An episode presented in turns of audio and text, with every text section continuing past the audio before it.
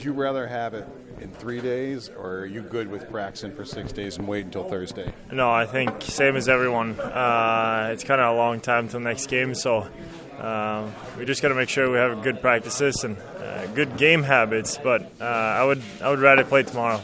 Do you guys think you're ready now? You've, do you, as far as training camps gone and the preseason games, do you guys feel you've done your work and you're ready now for the regular season? Yeah, for sure. Uh, I mean, like we said, we have a few days left. We can work on small details, but uh, conditioning wise and uh, you know competing wise, I think we're good. But um, we have a few more days we can work on stuff, so um, it's coming along really good. This episode is brought to you by Progressive Insurance. Whether you love true crime or comedy, celebrity interviews or news, you call the shots on what's in your podcast queue. And guess what?